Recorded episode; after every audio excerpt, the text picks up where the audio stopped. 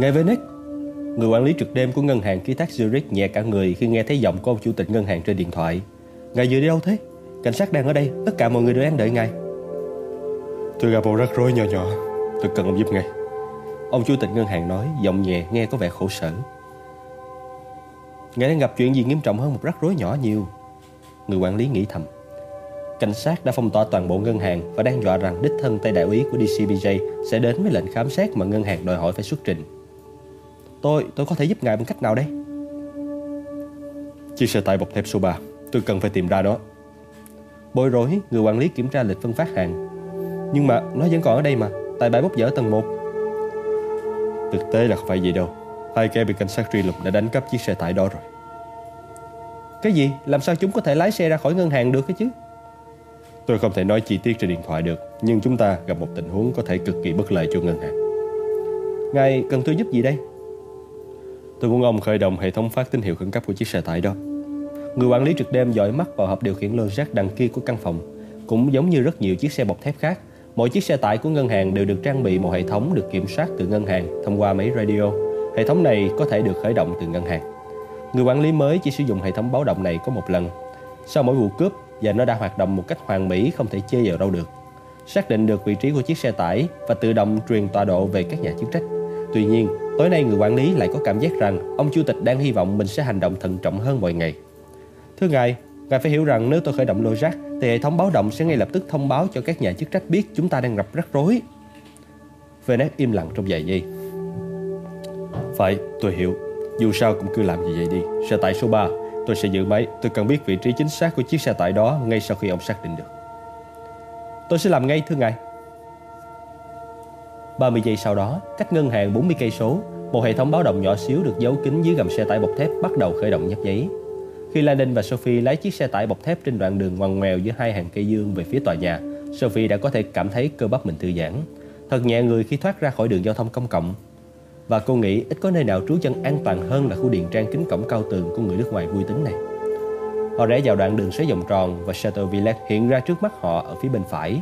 Tòa nhà cao 3 tầng và dài ít nhất 16 mét mặt tiền bằng đá xám chiếu sáng bởi những trụ đèn chiếu đặt bên ngoài. Mặt tiền thô nháp này kề sát và tương phản với những khu vườn cảnh tinh khiết và hồ nước như soi gương. Đèn trong nhà lúc này vừa bật lên. Thay vì lái xe đến cửa trước, La Đình lái vào khu đổ xe nấu với những cây vàng niên thanh. Chẳng tội gì phơi nó ra để từ ngoài đường, cũng nhìn rõ một một. Hoặc là để lấy thắc mắc tại sao mình lại đến trong chiếc xe bọc thép tả tơi như thế này. Sophie gật đầu. Chúng ta làm gì với chiếc hộp mật mã này đây? Có lẽ không nên để nó lại trong xe. Nhưng nếu Led tìm thấy nó, chắc chắn ông ta sẽ muốn biết đó là cái gì. Đừng lo. Landon nói, rồi cởi áo khoác khi bước ra khỏi chiếc xe. Ông cuộn chiếc áo khoác bằng vải tuyết quanh chiếc hộp, rồi ôm bọc đó trong tay như ẩm đứa trẻ. Sophie có vẻ vẫn hoài nghi.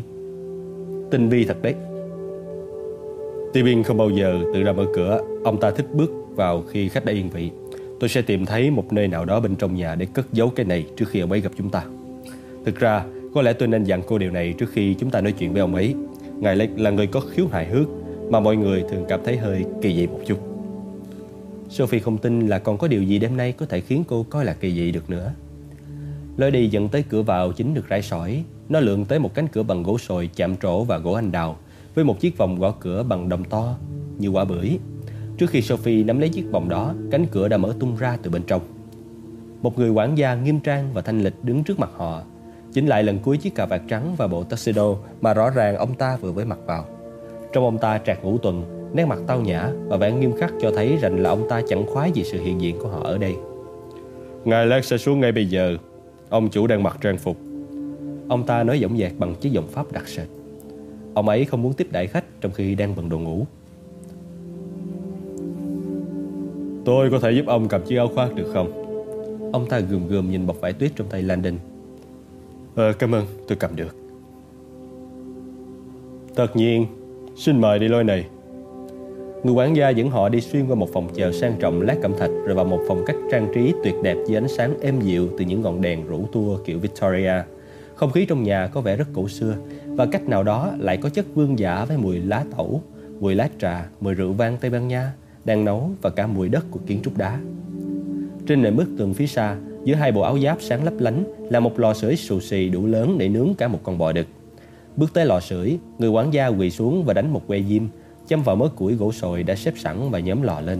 Một ngọn lửa nhanh chóng bùng lên lách tách. Người quản gia đứng lên và vuốt phăng chiếc áo vest của mình.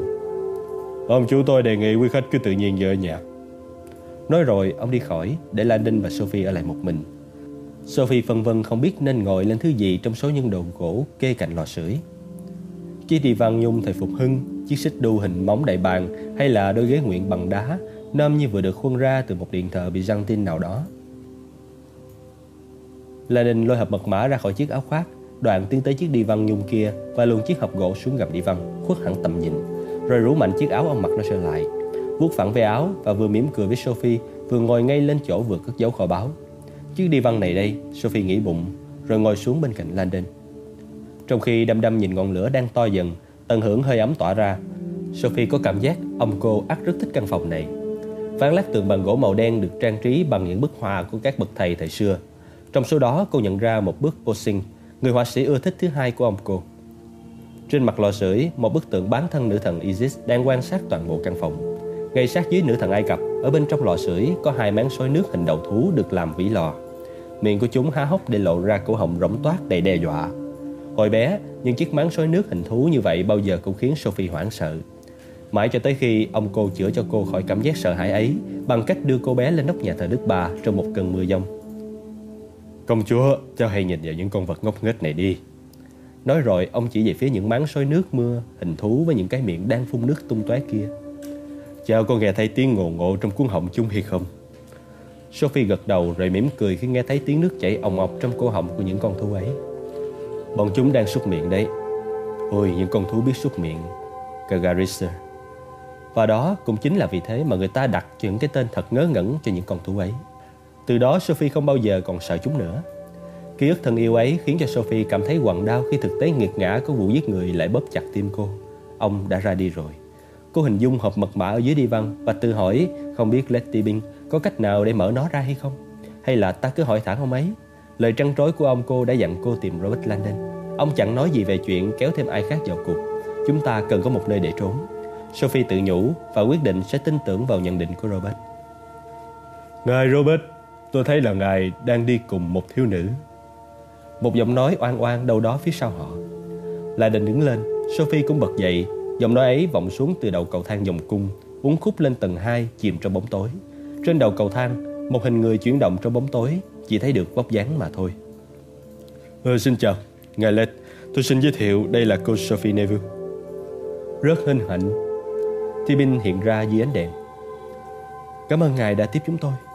Sophie nói, lúc này đã thấy rõ ông ta mang nẹp chân bằng kim loại và dùng nạn để di chuyển. Ông ta đang bước từng bậc xuống cầu thang. Tôi biết là giờ đã rất khuya Bạn thân mến Khuya quá hoa sớm Ông mỉm cười.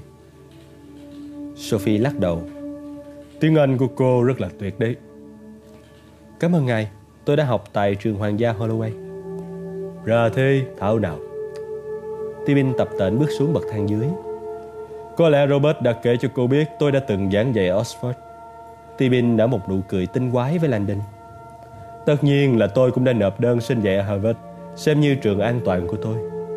Vì chủ nhân đã tới chân cầu thang, Sophie thấy ông chẳng có vẻ hiệp sĩ gì hơn là ngài Elton John. Với vóc dáng bề vệ và khuôn mặt hồng hào, Tibin có mái tóc rậm hung đỏ, cặp mắt màu nâu vui tươi, dường như lúc nào cũng lấp lánh mỗi khi ông cất lời. Ông mặc quần chiếc ly và sơ mi lụa rộng bên trong chiếc vest có họa tiết hình cánh hoa. Mặc dù phải dùng nẹp chân bằng nhôm, nhưng ông đi thẳng thớm, nhún nhảy với cái vẻ đường hoàng, tự như kế truyền từ dòng dõi quý tộc hơn là do nỗ lực của một cách hữu thức. Tibin tới và chia tay cho Landon. Robert này, anh giảm cân đi nhiều đấy. Landon nhãn miệng cười. Còn ngài thì có tăng trọng một chút. Tibin cười nồng hậu, vỗ vỗ cái bụng tròn trịa của mình. Giờ này là thú thể xác duy nhất của tôi dường như chỉ là ăn uống. Quay sang Sophie, ông dịu dàng cầm lấy tay cô, khẽ cúi đầu hôn nhẹ lên những ngón tay cô và gánh mắt đi.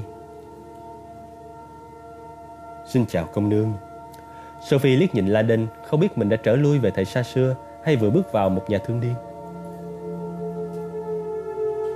Người quản gia lúc nãy mở cửa đón họ Giờ bước vào với một bộ đồ trà Mà ông ta xếp lên một chiếc bàn trước lò sưởi Ờ, đây là Remy Laguladet, quản gia của tôi. Người quản gia mảnh mai gật đầu cứng nhắc và rồi lại biến mất. Remy là người Lyon. Ti Binh thì thào như thể người Lyon là một bệnh dịch vậy. Nhưng mà ông ta nấu nước sốt rất ngon. Nam La Đinh có vẻ thích chí. Tôi tưởng tượng ngài sẽ nhập khẩu cả một đội ngũ nhân viên cười Anh cơ đấy. Ôi trời, không đâu. Tôi sẽ không cầu cho bất cứ ai vô phúc vớ phải một đầu bếp người Anh, trừ bọn thu thuế người Pháp. Ông liếc nhìn Sophie. Thưa cô Neville, xin cô hãy tin rằng ác cảm của tôi đối với người Pháp chỉ mở rộng đến chính trị và sân bóng đá mà thôi. Chính phủ nước cô đã cửa mất tiền của tôi và đội bóng nước cô thì vừa mới hạ nhục chúng tôi. Sophie mỉm cười thoải mái. Tibin quan sát cô một lúc rồi lại nhìn Landon. Có chuyện gì đó vừa xảy ra, cả hai bạn đều có vẻ xáo động. Landon gật đầu. Chúng tôi đã có một đêm hay ho đấy ngài Lake. Không còn nghi ngờ gì nữa. Nửa đêm anh đến đập cửa nhà tôi mà không báo trước Lại đem chuyện chén thánh ra làm quà Hãy nói cho tôi biết Thực ra chuyện này có liên quan đến chiếc chén thánh hay là không hay chỉ đơn giản anh nói như vậy Vì anh biết rõ rằng Đó là chủ đề duy nhất sẽ đánh thức được tôi vào nửa đêm thế này. Cả hai mỗi thứ một chút. Sophie nghĩ thầm Hình dung tới hộp mật mã bên dưới chiếc đi văn. Um, Ngài Lét này Chúng tôi muốn nói chuyện với ngài về tu viện Sion. Cặp lông mày rậm rạp của Tivin uống cong lên lộ vẻ tò mò. Những người gìn giữ chén thánh Vậy ra hai người đến đây về chuyện chén thánh thật. Anh nói có mang một số thông tin tới. Có gì mới không Robert? Có thể chúng tôi cũng không dám chắc lắm đâu. Chúng tôi có thể biết rõ hơn nếu như chúng tôi nhận được thông tin từ phía ngài trước đã. Tibin giơ một ngón tay. Dẫn cái thói ranh ma của người Mỹ Một trò có đi có lại.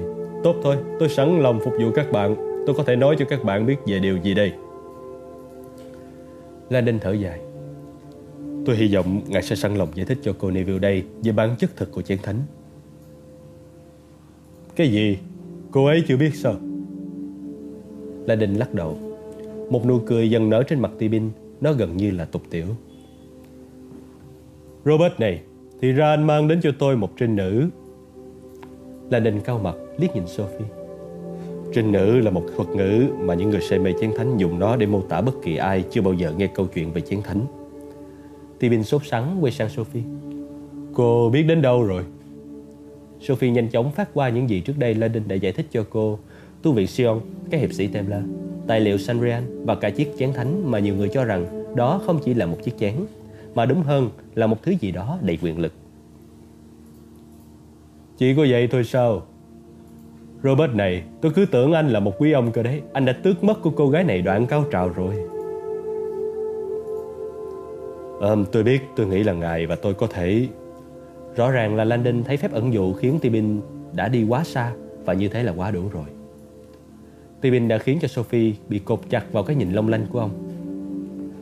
Cô bạn thân mến, cô là một trinh nữ về chén thánh và hãy tin tôi đi, cô sẽ không bao giờ quên lần đầu tiên của mình đâu. Nằm trên chiếc đi văn bên cạnh Lan Đinh, Sophie uống tách trà và ăn bánh nướng, cảm thấy tác động dễ chịu của chất caffeine và đồ ăn. Ngài Letty Bin tươi rói trong khi vùng về dạo bước phía trước lò sưởi để ngõ, những chiếc đẹp chân lách cách trên nền đá. Chị An Thanh, hầu hết mọi người chỉ hỏi tôi là hiện nó ở đâu. Tôi e rằng đó chính là câu hỏi tôi sẽ không bao giờ trả lời được. Tuy nhiên, câu hỏi thích đáng nhất chính là chén thánh là gì? Sophie cảm thấy một vẻ rào đón mang tính học thuật ở cả hai người bạn nam của mình. Để có thể hiểu một cách đầy đủ về chén thánh, trước tiên chúng ta cần phải hiểu kinh thánh trước đã. Cô hiểu như thế nào về tân ước? Sophie nhún vai. Thật sự thì tôi chẳng hiểu gì cả. Người nuôi dạy tôi là một người rất sùng kính Leonardo da Vinci. Tibin có vẻ vừa sửng sốt vừa hài lòng. Một tâm hồn sáng láng, tuyệt. Thế thì chắc chắn cô phải biết rất rõ Leonardo là một trong số những người nắm giữ bí mật về chén thánh và ông ta còn cất giấu những đầu mối về bí mật đó trong nghệ thuật của mình. Vâng, Robert đã nói với tôi như vậy. Thế những quan điểm của Da Vinci về tân ước thì sao? Tôi cũng không biết. Martin trở nên vui thích khi ông khoát tay về phía giá sách ở đầu kia phòng. Robert này, phiền anh được không? Ở ngăn dưới cùng. Có cuốn truyện về Leonardo đó. Là đình băng ngang qua phòng Ông tìm thấy một cuốn sách khổ lớn về nghệ thuật, Đem nó lại, đặt lên mặt bàn giữa hai người, Xoay cuốn sách về phía Sophie. Tibin lật mở cánh tấm bìa dày Và chỉ vào một loạt những lời trích dẫn bên trong bìa sau. Trích từ sổ tay của Da Vinci về luận chiến và suy biện. Tibin vừa nói vừa chỉ tay vào một đoạn trích cụ thể. Tôi nghĩ cô sẽ thấy đoạn trích này phù hợp với cuộc thảo luận của chúng ta. Sophie đọc những dòng chữ đó lên nhiều người đã buôn bán những ảo tưởng và những phép màu giả tạo, lừa gạt đám đông ngu ngốc. Ờ, à, đây là một đoạn khác. Sự ngu dốt và mù lòa đưa chúng ta lầm đường lạc lối. Hơi lũ người trần tục khốn khổ, hãy mở mắt ra. Sophie cảm thấy hơi ớn lạnh. Da Vinci đang nói về Kinh Thánh đấy ư? Tibin gật đầu. Những cảm giác của Leonardo về Kinh Thánh liên quan trực tiếp tới chén thánh. Thực tế, Da Vinci đã vẽ chiếc chén thánh đích thực mà lát nữa tôi sẽ chỉ cho cô xem. Nhưng mà chúng ta phải nói về Kinh Thánh trước đã. Và tất cả những gì cô cần biết về Kinh Thánh đã được tổng kết bởi vị tiến sĩ, giáo sĩ vĩ đại Martin Percy. Tibin hắn giọng và tuyên bố Kinh Thánh không đến từ thiên đàng bằng đường fax đâu. À, xin lỗi tôi không hiểu lắm. Bạn thân mến, Kinh Thánh là một sản phẩm của con người chứ không phải là của Chúa. Kinh Thánh không phải rơi xuống từ những đám mây bằng phép màu con người đã sáng tạo ra kinh thánh như một hồ sơ lịch sử ghi lại những thời đại loạn lạc và nó đã chuyển hóa qua vô số những bản dịch bổ sung và sửa chữa. Lịch sử chưa bao giờ có một bản chính dứt khoát của cuốn sách này. À, tôi hiểu rồi. Chúa Jesus Christ là một nhân vật lịch sử có ảnh hưởng chấn động, có lẽ là người lãnh đạo bí hiểm nhất và đem lại nhiều nguồn cảm hứng nhất mà thế giới từng thấy. Với tư cách là vị Chúa cứu thế được báo trước, Jesus lật đổ các vị vua, khơi gợi cảm hứng cho hàng triệu người và đã sáng lập ra nhiều nền triết học. Với tư cách là người kế tục dòng dõi của các vị vua Solomon và David, Jesus có quyền chính đáng đòi ngôi quân vương của người Do Thái. Thật dễ hiểu là cuộc đời của người được hàng ngàn tín đồ trên khắp các vùng đất ghi chép lại. Tibin dừng lại một chút để nhấm nháp tách trà rồi đặt nó trở lại trên mặt lò sưởi. Có hơn 80 bản phúc âm được xem xét để soạn tân ước, nhưng chỉ có một số tương đối ít được chọn để đưa vào. Matthew, Mark, Luke và John. Vậy ai là người lựa chọn những bản phúc âm đó để đưa vào tân ước? À ha, điều mỉa mai cơ bản của Thiên Chúa Giáo. Cuốn Kinh Thánh mà chúng ta biết ngày nay được tập hợp và chỉnh lý bởi Constantine Đại Đế, một hoàng đế La Mã ngoại đạo. Nhưng tôi tưởng Constantine là một tín đồ Thiên Chúa Giáo. Đâu có, ông ta cả đời là một kẻ ngoại đạo, mãi cho đến khi nằm trên giường lâm chung, quá yếu không thể phản đối được mới chịu lại rửa tội. Dưới thời Constantine, quốc giáo của La Mã thờ thần mặt trời, thờ Sol Invictus, tức là mặt trời không gì thắng nổi. Và Constantine chính là tu sĩ đứng đầu quốc giáo đó. Rủi cho ông ta, một cuộc náo loạn tôn giáo ngày càng dữ dội đã tràn ngập La Mã. Ba thế kỷ sau khi Chúa Jesus Christ bị đóng đinh cầu rút, số tín đồ của người đã tăng bội lên theo cấp lũy thừa. Những tín đồ Thiên Chúa giáo và những người ngoại đạo bắt đầu gây chiến với nhau – và cuộc xung đột phát triển đến mức đe dọa chia cắt La Mã làm hai. Constantine quyết định phải làm một điều gì đó. Vào năm 325 sau Thiên Chúa Giáng sinh, ông ta quyết tâm thống nhất La Mã dưới hình thức một tôn giáo duy nhất, đó chính là Thiên Chúa giáo. Sophie ngạc nhiên, tại sao một hoàng đế ngoại đạo lại lựa chọn đạo Thiên Chúa làm quốc giáo? Constantine là một nhà kinh doanh rất giỏi. Ông ta thấy rõ Thiên Chúa giáo ở sự thế đang lên và đơn giản là ông ta ủng hộ con ngựa thắng cuộc. Các sử gia lấy làm thán phục sự xuất sắc của Constantine trong việc cải đạo cho những người thờ thần mặt trời thành những tín đồ Thiên Chúa giáo. Bằng việc phối quyện những biểu tượng, ngày tháng, nghi lễ ngoại đạo và truyền thống Thiên Chúa giáo đang ngày càng phát triển, ông đã tạo ra một thứ tôn giáo lai tạo có thể chấp nhận được với cả hai phía. Đúng là thần thông biến hóa, những dấu tích của dị giáo trong những biểu tượng của Thiên Chúa giáo là không thể chối cãi được. Đĩa mặt trời cặp thành hào quang quanh đầu các thánh thiên chúa giáo. Nhưng hình diễn đạt nữ thần Isis cho Horus bú, đứa con trai được thụ thai một cách kỳ diệu đã trở thành mẫu phát thảo cho các hình vẽ hiện đại thể hiện Đức Mẹ Đồng Trinh. Maria cho Chúa hài đồng Giêsu bú và gần như mọi yếu tố trong các nghi lễ của Kitô giáo như mũ tế, bàn thờ thánh, thánh ca, lễ ban thánh thể cũng như nghi thức rước mình thánh Chúa đều được lấy thẳng từ những nghi lễ bí nhiệm dị giáo có từ trước đó. Tỳ Bình rên rỉ Đừng có để một nhà ký tượng học bắt đầu dạng những bức tượng thánh thiền chúa giáo. Chẳng có gì trong thiên chúa giáo là chính gốc. Misrat, người ta vẫn quen gọi là con trai của Thượng Đế và ánh sáng của thế giới, là một vị thần tiên. Thiên Chúa giáo chào đời vào ngày 25 tháng 12 và khi chết được chôn trong một ngôi mộ bằng đá, rồi tái sinh sau đó 3 ngày. Tiền đây xin nói ngày 25 tháng 12 cũng được coi là ngày sinh của Osiris, Anonis và Dionysus. Thần Krishna lúc mới sinh ra cũng đã được dân tặng vàng, trầm hương và cả nhựa trầm hương. Thậm chí, ngày thánh hàng tuần của cơ đốc giáo cũng là thứ đánh cắp từ những người ngoại đạo. Ý ông muốn nói gì? Thiên Chúa giáo tôn vinh ngày hành lễ thứ bảy Sa-bát của người Do Thái, nhưng Constantine đã chuyển ngày lễ đó cho trùng với ngày lễ thần mặt trời của người ngoại đạo. Cho đến tận bây giờ, những con chiên đi lễ chầu sáng Chủ nhật vẫn không mấy may biết rằng họ ở đó để dự tế thần mặt trời hàng tuần của người ngoại đạo. Chủ nhật có nghĩa là ngày của mặt trời mà. Sophie cảm thấy đầu óc quay cuồng. Và tất cả những điều này đều liên quan đến chén thánh sao? Quá thật vậy. Hãy tiếp tục cùng tôi trong thời kỳ hợp nhất tôn giáo ấy.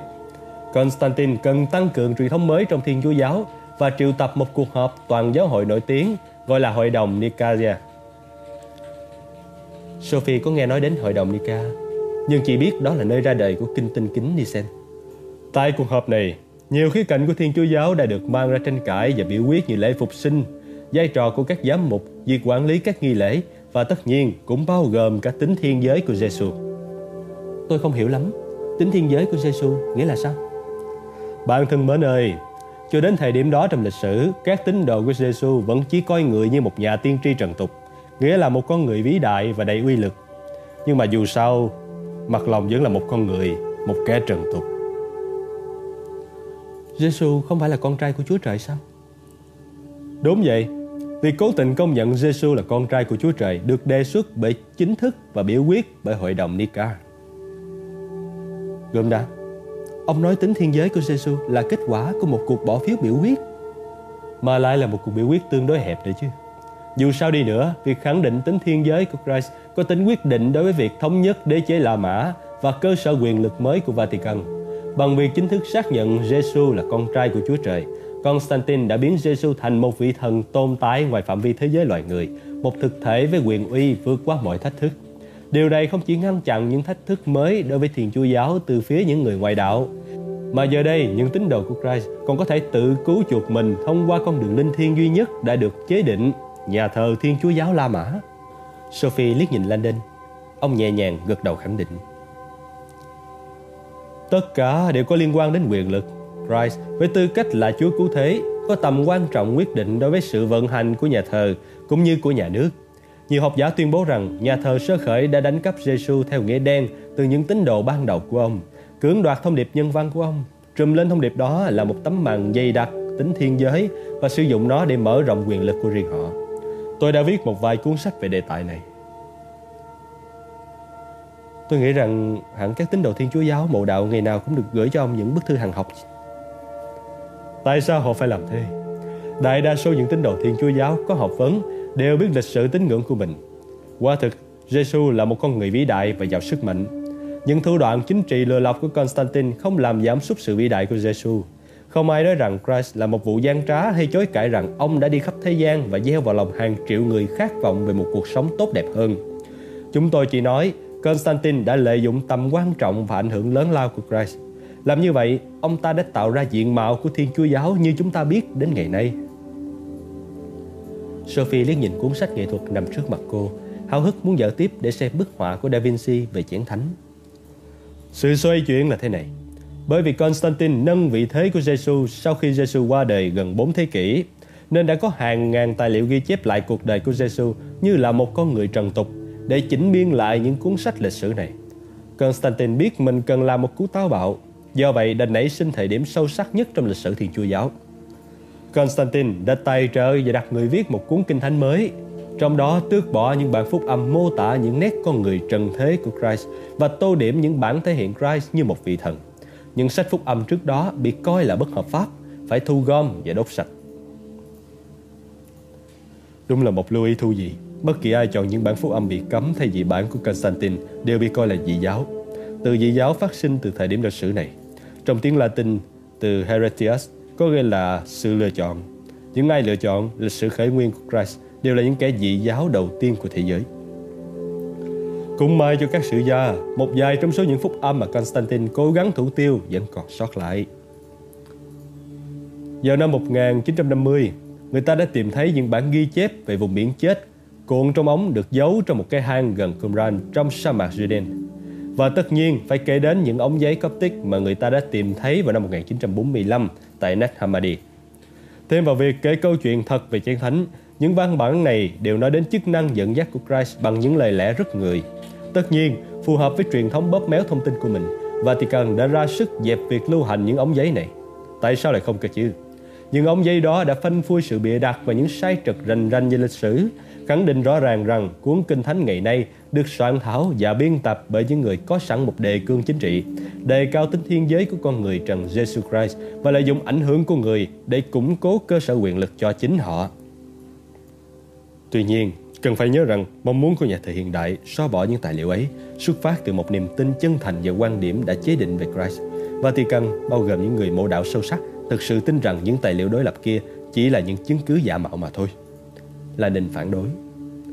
Tibin cười tủm tỉm khi ông ngồi vào chiếc ghế đối diện Sophie. Như cô thấy đây, vị giáo sư của chúng ta thông cảm với Roma hơn tôi nhiều. Tuy nhiên, ông ấy đúng khi nói với tu sĩ hiện đại tin rằng những tài liệu chống đối kia là chứng cứ giả mạo. Điều đó hoàn toàn có thể hiểu được. Cuốn Kinh Thánh của Constantine đã là chân lý của họ suốt nhiều thế kỷ. Chẳng có ai được truyền giáo triệt để hơn những người truyền giáo. Điều ông ấy muốn nói là là chúng ta thờ các vị thần của cha ông chúng ta. Điều tôi muốn nói là hầu hết những điều ông cha chúng ta dạy về Christ là sai, cũng như những câu chuyện về chén thánh. Sophie nhìn lại đoạn trích của Da Vinci ở trước mặt cô. Sự ngu dốt mù lòa để chúng ta làm đường lạc lối, hay lũ người trần tục khốn khổ hãy mở mắt ra. Tibin với tay lấy cuốn sách và lật đến trang giữa. Và cuối cùng, trước khi tôi chỉ cho cô thấy những bức họa của Da Vinci về chén thánh, tôi muốn cô hãy xem qua cái này. Ông dở tới một bức đồ họa màu in tràn cả hai trang. Tôi cho rằng cô nhận ra bức bích họa này chứ. Ông ta đang đùa đúng không? Sophie nhìn chăm chú vào bức bích họa nổi tiếng mọi thời đại, bữa ăn tối cuối cùng. Bức tranh huyền thoại của Da Vinci trên tường nhà thờ Santa Maria della Grazie ở Milan. Bức bích họa đang hư nát ấy mô tả cảnh Giêsu vào các tông đồ của mình vào lúc Giêsu thông báo rằng một tông đồ đã phản bội ông. Vâng, tôi biết bức tranh tường này. Vậy thì có lẽ cô sẽ cho phép tôi làm một trò nhỏ này. Xin cô hãy cứ nhắm mắt lại. Lưỡng lự rồi cô nhắm mắt. Giêsu ngồi ở đâu? Dĩ nhiên là ở giữa. Tốt. Và ông cùng với các tông đồ đang ăn thứ gì? Bánh mì, rõ ràng là vậy rồi. Tuyệt. Thế thì họ uống gì? Rượu, họ uống rượu. Tuyệt. Câu hỏi cuối cùng đây. Có bao nhiêu cốc rượu trên mặt bàn? Sophie dừng lại. Nhận ra đây là câu hỏi 7. Sau bữa tối, Jesus đã cầm chiếc cốc rượu của mình lên, uống cùng với các tông đồ. Một chiếc, chiếc cốc, chiếc cốc của Christ, chén thánh. Jesus chỉ truyền tay với họ một cốc rượu vang thôi, giống như những người thiên chúa giáo hiện đại làm trong lễ thánh thể. Tibin thở dài. Cô mở mắt ra được rồi đấy. Cô mở mắt. Tibin cười tự mãn. Sophie xoáy mắt vào bức tranh và ngạc nhiên thấy mọi người ngồi ở bàn ấy đều có một ly rượu vang, kể cả Christ. 13 chiếc ly. Hơn nữa, những chiếc ly này đều nhỏ, không có chân và bằng thủy tinh. Không hề có một chiếc chén thiên nào trong bức tranh này, không có chén thánh. Mắt Tibin lấp lánh. Hơi lạ lùng đấy, cô không nghĩ như vậy sao? Và cả kinh thánh lẫn giai thoại về chén thánh đều tôn vinh thời điểm này như là sự xuất hiện chính thức của chén thánh. Kỳ lạ thay, Da Vinci có vẻ như đã quên không vẽ chiếc chén thiên của Christ. Chắc chắn là các học giả nghiên cứu nghệ thuật sẽ phải lưu ý đến điều này chứ. Cô sẽ bị sốc khi biết rằng những điều bất thường mà Da Vinci đưa vào bức tranh này hầu hết các học giả hoặc là không nhìn ra hoặc là cố tình phớt lờ đi. Trên thực tế, bức tranh này chính là toàn bộ chìa khóa để mở ra bí mật chén thánh. Da Vinci đã phơi bày ra cả trong bữa tối cuối cùng. Sophie hăm hở ra mắt trên bức tranh. Bức bích họa này cho chúng ta biết thực sự chén thánh là cái gì sao? Không phải là cái gì, mà là ai mới đúng. Chén thánh không phải là một vật, thực tế đó là một người. Sophie đăm đăm nhìn Tibin hồi lâu, rồi quay sang Landon. Chén thánh là một người thật sao? La Đinh gật đầu. Thực tế, đó là một phụ nữ. Bằng vào cái nhìn đờ đẫn trên khuôn mặt Sophie, Lenin có thể nói họ đã làm cô hoang mang. Lenin chợt nhớ ra ông cũng có phản ứng như vậy khi lần đầu tiên nghe lời khẳng định ấy. Mãi cho tới khi ông hiểu ra biểu tượng đằng sau chén thánh, thì mối liên hệ với tính nữ ấy mới trở nên rõ ràng.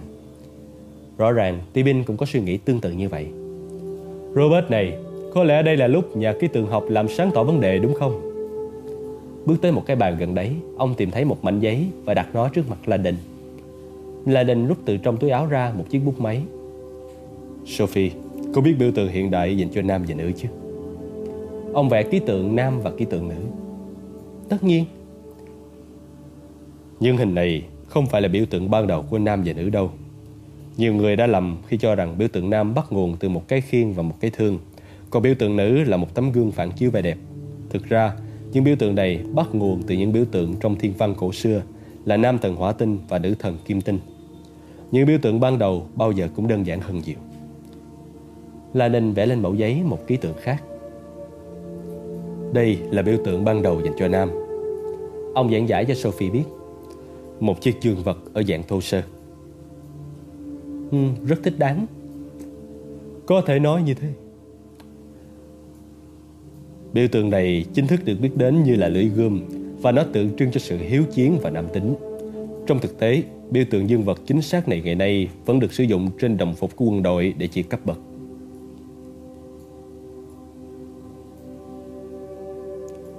Chính xác là như thế. Tibin nghe răng ra cười. Anh càng lắm dương vật thì cấp bậc anh càng cao. Nam nhi vẫn là nam nhi. La Đinh câu mày lại. Tiếp tục Biểu tượng nữ như cô có thể hình dung là hoàn toàn ngược lại. Ông lại vẽ một biểu tượng khác lên mẫu giấy. Biểu tượng này được gọi là chiếc ly. Sophie ngước lên vẻ ngạc nhiên. La Đình có thể thấy cô đã nhận ra mối liên hệ. Chiếc ly giống hình một cái cốc hay một chiếc bát và quan trọng hơn nó giống hình tử cung của đàn bà.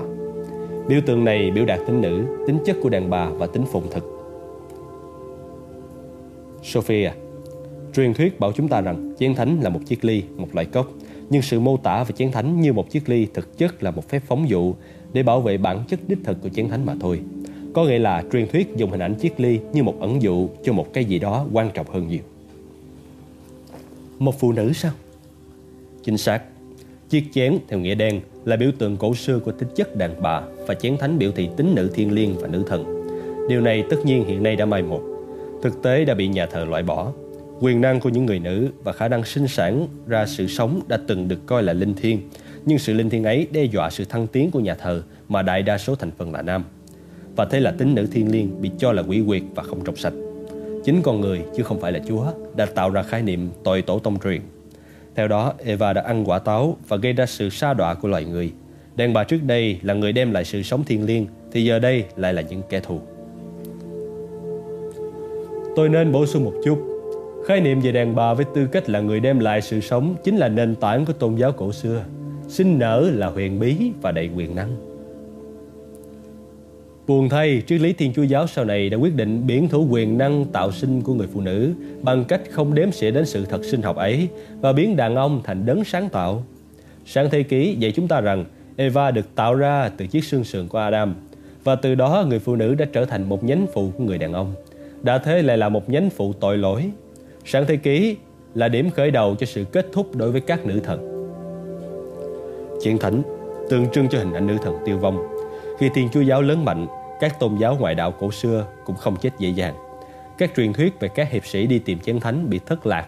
Trên thực tế là những chuyện kể về cuộc tìm kiếm tín nữ thiên liêng bị thất lạc trong cuộc tìm kiếm bị cấm.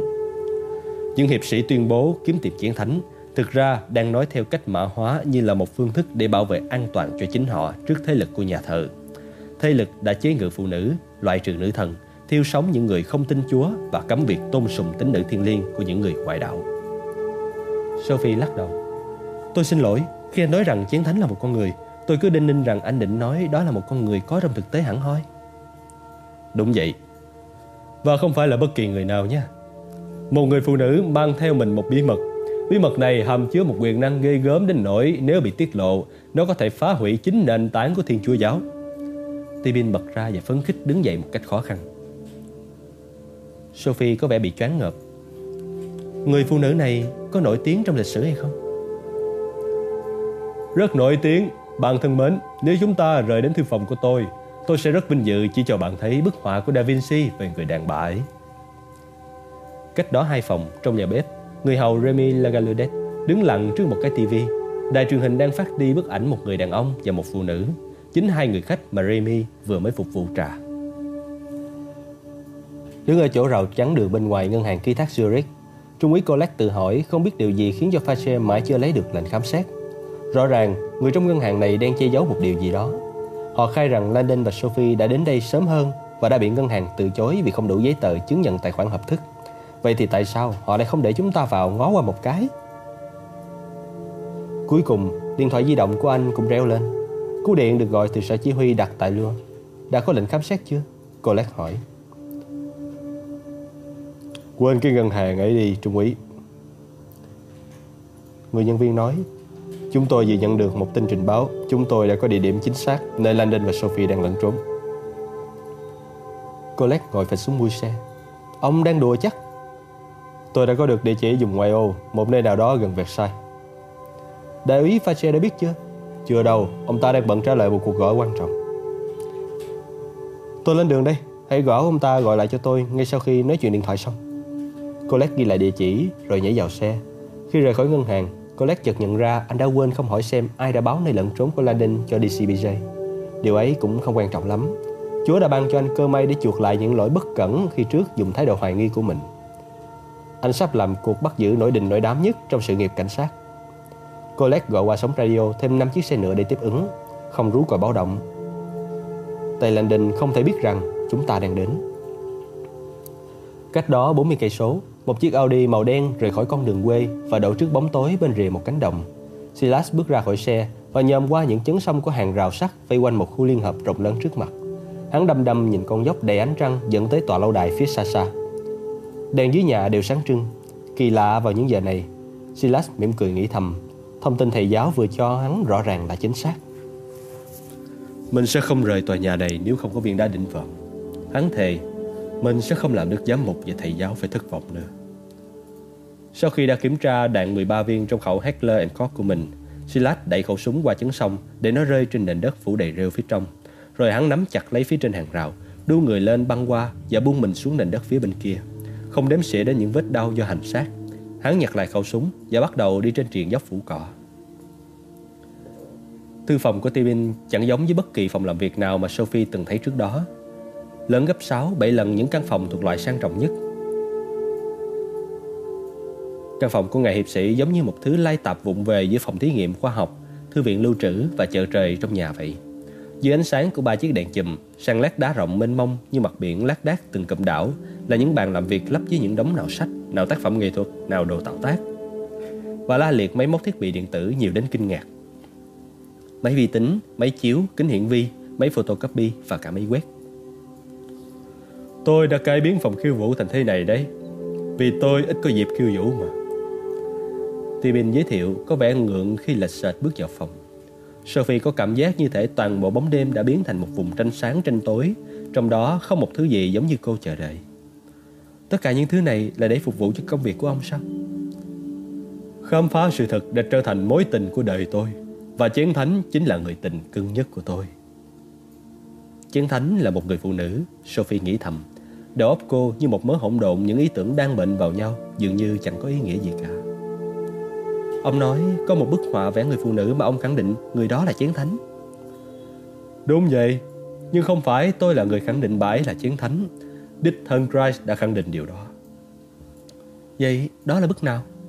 Sophie hỏi đảo mắt tìm khắp bốn bức tường. À Tibin giả bộ như đã quên bén mất điều đó. Chén thánh Sanrian Chiếc ly Ông đột ngột quay phát người Chỉ vào bức tường cuối phòng Trên đó có treo một phiên bản in dài khoảng 2 mét rưỡi Của bức tranh bữa ăn tối cuối cùng Giống hệt hình ảnh Sophie vừa xem lúc nãy. Bà ấy đó. Sophie chắc chắn đã bỏ sót một chi tiết nào đó. Nhưng mà Nó giống hệt với bức tranh mà ông vừa cho tôi xem. Ông nháy mắt. Tôi biết Nhưng bạn phóng to thì ly kỳ hơn nhiều. Cô không nghĩ thế sao? Sophie quay sang Landon cầu cứu. Tôi hơi hoang mang rồi đấy. Landon mỉm cười Như đã dở lẽ ra, chiến thánh qua đã xuất hiện trong bức họa bữa ăn tối cuối cùng. Leonardo đã thể hiện bãi thật nổi bật. Khoan đã, ông bảo tôi chiến thánh là một phụ nữ, nhưng bữa ăn tối cuối cùng là một bức tranh gồm 13 người đàn ông cơ mà. Thật sao? Cô hãy nhìn kỹ hơn nữa đi. Phân vân, Sophie tiến đến gần bức tranh hơn, nhìn kỹ vào 13 người. Jesus Christ ngồi ở giữa, sáu tông đồ ngồi bên trái và sáu người nữa ngồi bên phải. Tất cả bọn họ đều là đàn ông mà. Thế à? Thế còn người ngồi ở vị trí danh dự phía tay phải của Chúa thì sao? Sophie xem kỹ lại người ngồi ngay bên phải Jesus, tập trung vào đó. Khi cô quan sát khuôn mặt và thân hình người đó, một nỗi ngạc nhiên cuộn lên trong cô. Người này có mái tóc đỏ lượn sóng, hai tay chấp lại nhỏ nhắn và thoáng nét phồng lên của bộ ngực. Không còn nghi ngờ gì nữa, đó là một người đàn bà. Đó là một người đàn bà ư? Tibin cười vang. Ngạc nhiên, ngạc nhiên hả? Tin tôi đi, không có gì sai sót đâu. Leonardo rất điêu luyện trong việc thể hiện sự khác biệt về giới tính đó. Sophie không sao rời mắt khỏi người đàn bà ngồi bên cạnh Trice. Bữa ăn tối cuối cùng đúng ra phải thể hiện 13 người đàn ông. Vậy người đàn bà này là ai? Mặc dù Sophie đã nhiều lần xem bức họa kinh điển này, nhưng chưa một lần nào cô để ý thấy sự thật rành rành này. Tất cả mọi người đều bỏ sót điều này. Tiên kiến hình thành sẵn trong ta, về cảnh này mạnh đến mức trí óc ta loại trừ điều lạc lõng đó và bất chấp con mắt của ta. Người ta gọi đó là ám thị. Bộ óc đôi khi lấn át thị giác đối với cả những biểu tượng rất rõ. Một lý do khá khiến cô bỏ qua người đàn bà này, đó là rất nhiều ảnh trong các cuốn sách nghệ thuật được chụp trước năm 1954. Khi đó những chi tiết còn bị lấp dưới những lớp bụi bẩn và một số lần phục chế tạo do những đôi tay vụng về ở thế kỷ thứ 18.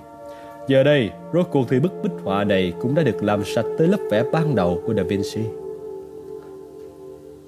Và đây, Sophie tiến lại gần hình ảnh đó hơn nữa. Người đàn bà phía tay phải Jesus còn trẻ, vẻ sùng đạo, khuôn mặt e lệ, mái tóc đẹp màu đỏ và tay chấp lại nhẹ nhàng. Đây là người đàn bà có thể một mình làm sụp đổ cả giáo hội hay sao? Người đàn bà này là ai vậy?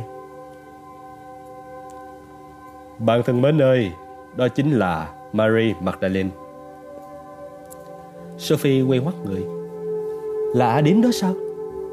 Tibin hít một hơi, cứ như thể cái từ ấy làm tổn thương chính ông ta vậy. Magdalene không phải là thế đâu. Quan niệm sai lầm đáng tiếc ấy chính là hậu quả của chiến dịch bôi nhọ thanh danh Magdalene được giáo hội trước đây phát động. Giáo hội cần phải phỉ bán Mary Magdalene để che giấu bí mật nguy hiểm của bà vai trò của bà với tư cách là chén thánh. Vai trò của bà ấy?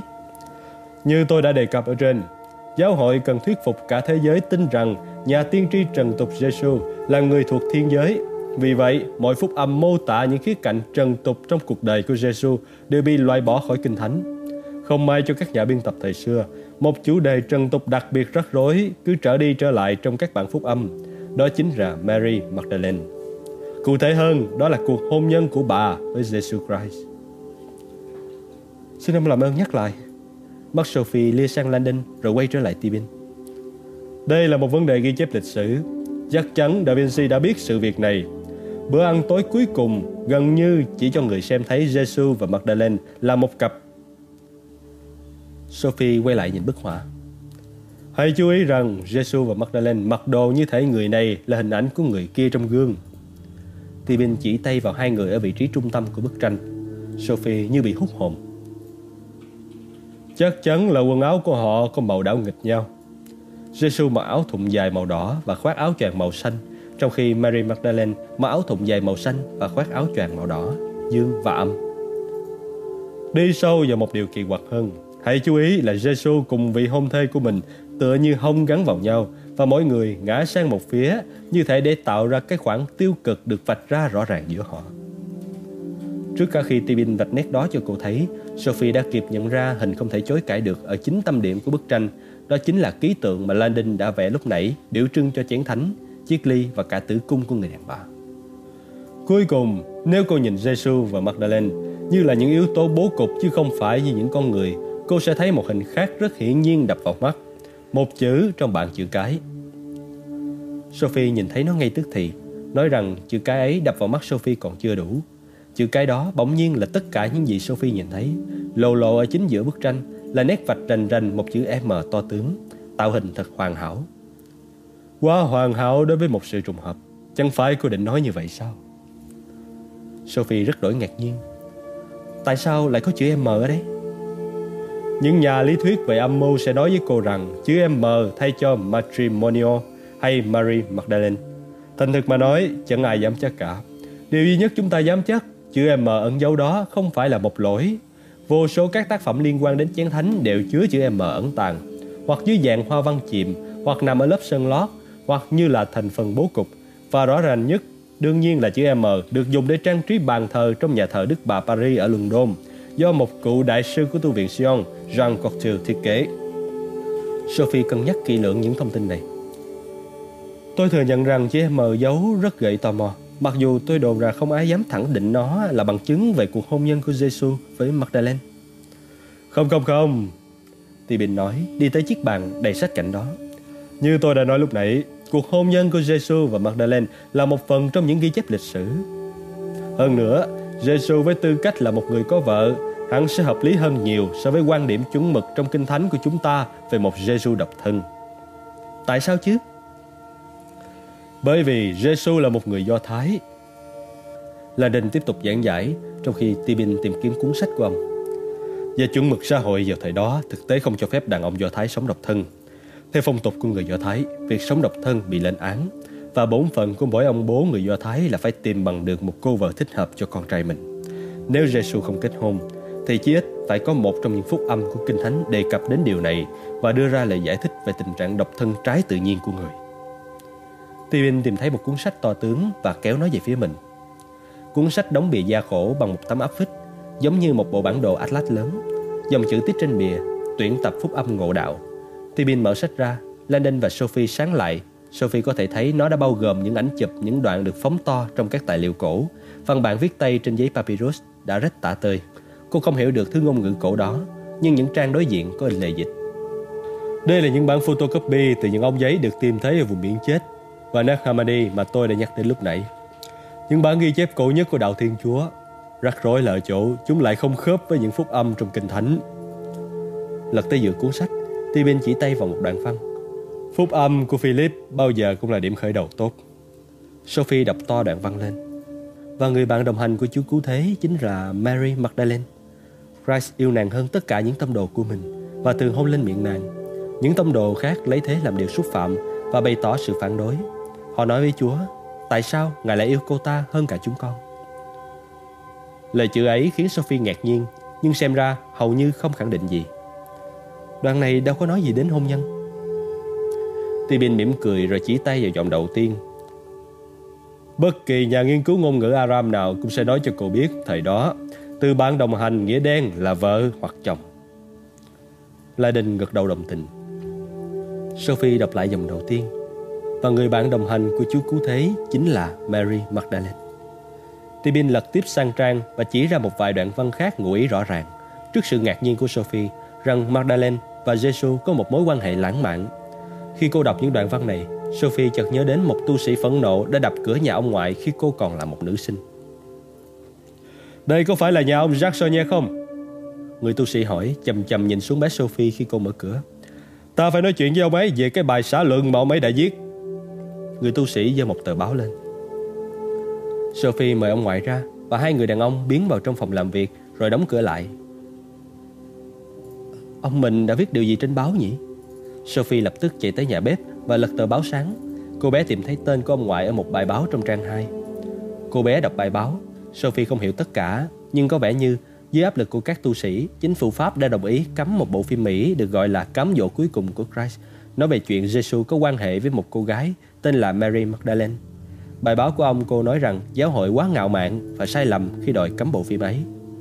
Thảo nào ông cha cô phát khùng. Sophie nghĩ bụng. Đó là phim con heo, tội phạm thánh. Người tu sĩ gào lên, ra khỏi phòng làm việc của ông cô rồi lao ra cửa chính. Làm sao ông có thể chấp nhận được điều đó? tay người Mỹ Martin Corset là một kẻ bán bổ và giáo hội sẽ không cho phép hắn chầu lễ tại Pháp đâu. Người tu sĩ đóng sầm cửa lại trên đường ra khỏi nhà. Khi ông ngoại vào nhà bếp và thấy Sophie đang cầm tờ báo, ông cầu mày. Cháu cùng khai nhìn đi. Sophie trả lời.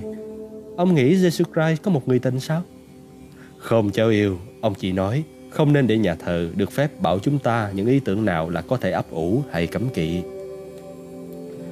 Vậy Jesus có một người tình hay không? Ông cô im lặng hồi lâu rồi bất chợt hỏi.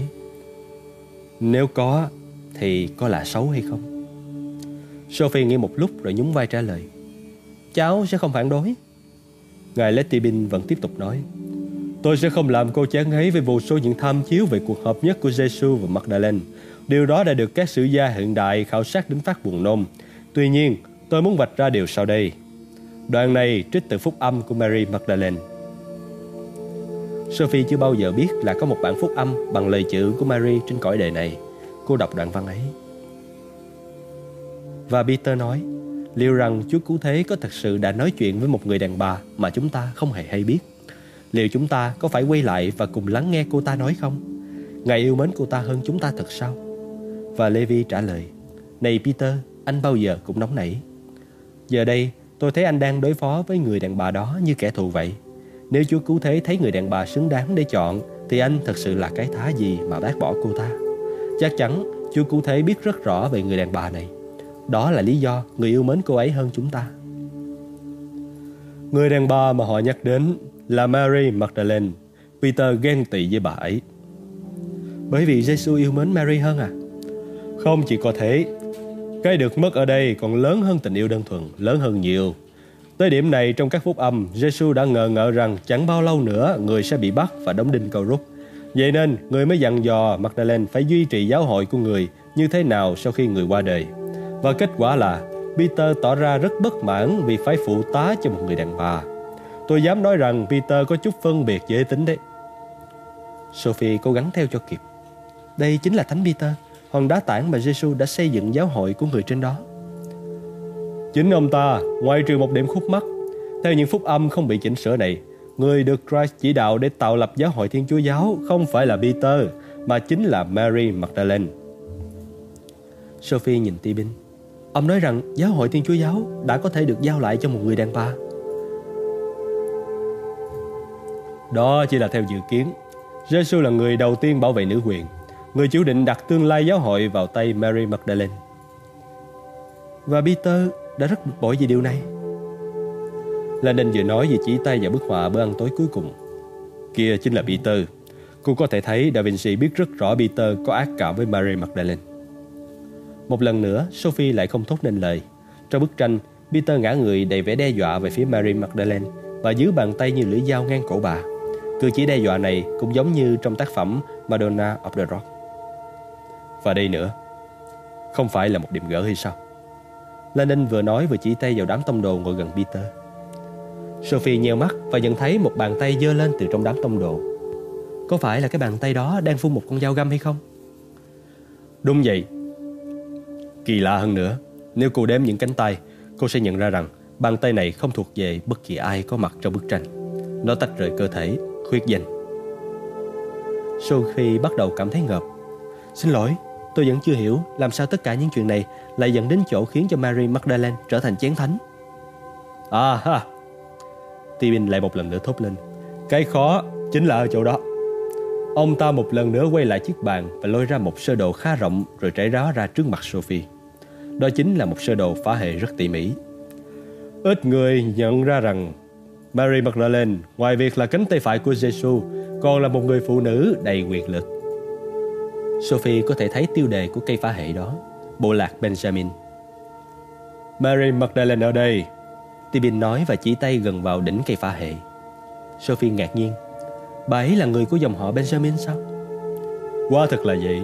Mary Magdalene có dòng dõi hoàng gia. Nhưng mà tôi lại có cảm giác rằng Magdalene là một người nghèo. Tibin lắc đầu. Người ta đã biến Mary Magdalene thành một con điếm để xóa bỏ bằng chứng về những mối quan hệ huyết thống đầy quyền lực của bà. Sophie thấy mình một lần nữa lại liếc sang Landon và Landon lại gật đầu. Cô quay lại Tibin. Nhưng mà tại sao giáo hội ban đầu lại quan ngại nếu như Magdalene thuộc dòng máu hoàng gia? Ôi cô con gái của ta, huyết thống hoàng gia của bà không làm cho giáo hội lo sợ bằng việc bà chung sống với Giêsu, mà Giêsu cũng có dòng máu hoàng gia. Như cô biết, sách phúc âm của Matthew cho chúng ta hay Giêsu là người của dòng họ David, một hậu duệ của đức vua Solomon. vua của người Do Thái. Bằng việc kết hôn với người thuộc dòng họ Benjamin đầy quyền lực, Jesus đã kết nối hai dòng họ hoàng gia lại với nhau, tạo ra một liên minh chính trị hùng mạnh với khả năng đưa ra yêu sách chính đáng, đòi quyền kế vị ngôi báu và khôi phục dòng vua truyền nối như dưới thời Solomon. Sophie cảm thấy cuối cùng Tibin cũng đi đến điểm chính. Lúc này trong Tibin có vẻ phấn khích. Truyền thuyết về chén thánh là một truyền thuyết về dòng máu hoàng gia. Khi truyền thuyết về chén thánh nói đến chiếc ly hứng máu của Christ, thực ra là nói về Magdalene, cái tử cung mang dòng máu hoàng gia của Giêsu. Những lời đó dường như vang khắp phòng khiêu vũ và dội trở lại trước khi đầu óc Sophie kịp ghi nhận. Mary Magdalene đã mang trong người dòng máu hoàng gia của Jesus Christ. Nhưng bằng cách nào Christ có được dòng máu ấy trừ phi... Cô dừng lại nhìn Landon. Landon mỉm cười dịu dàng.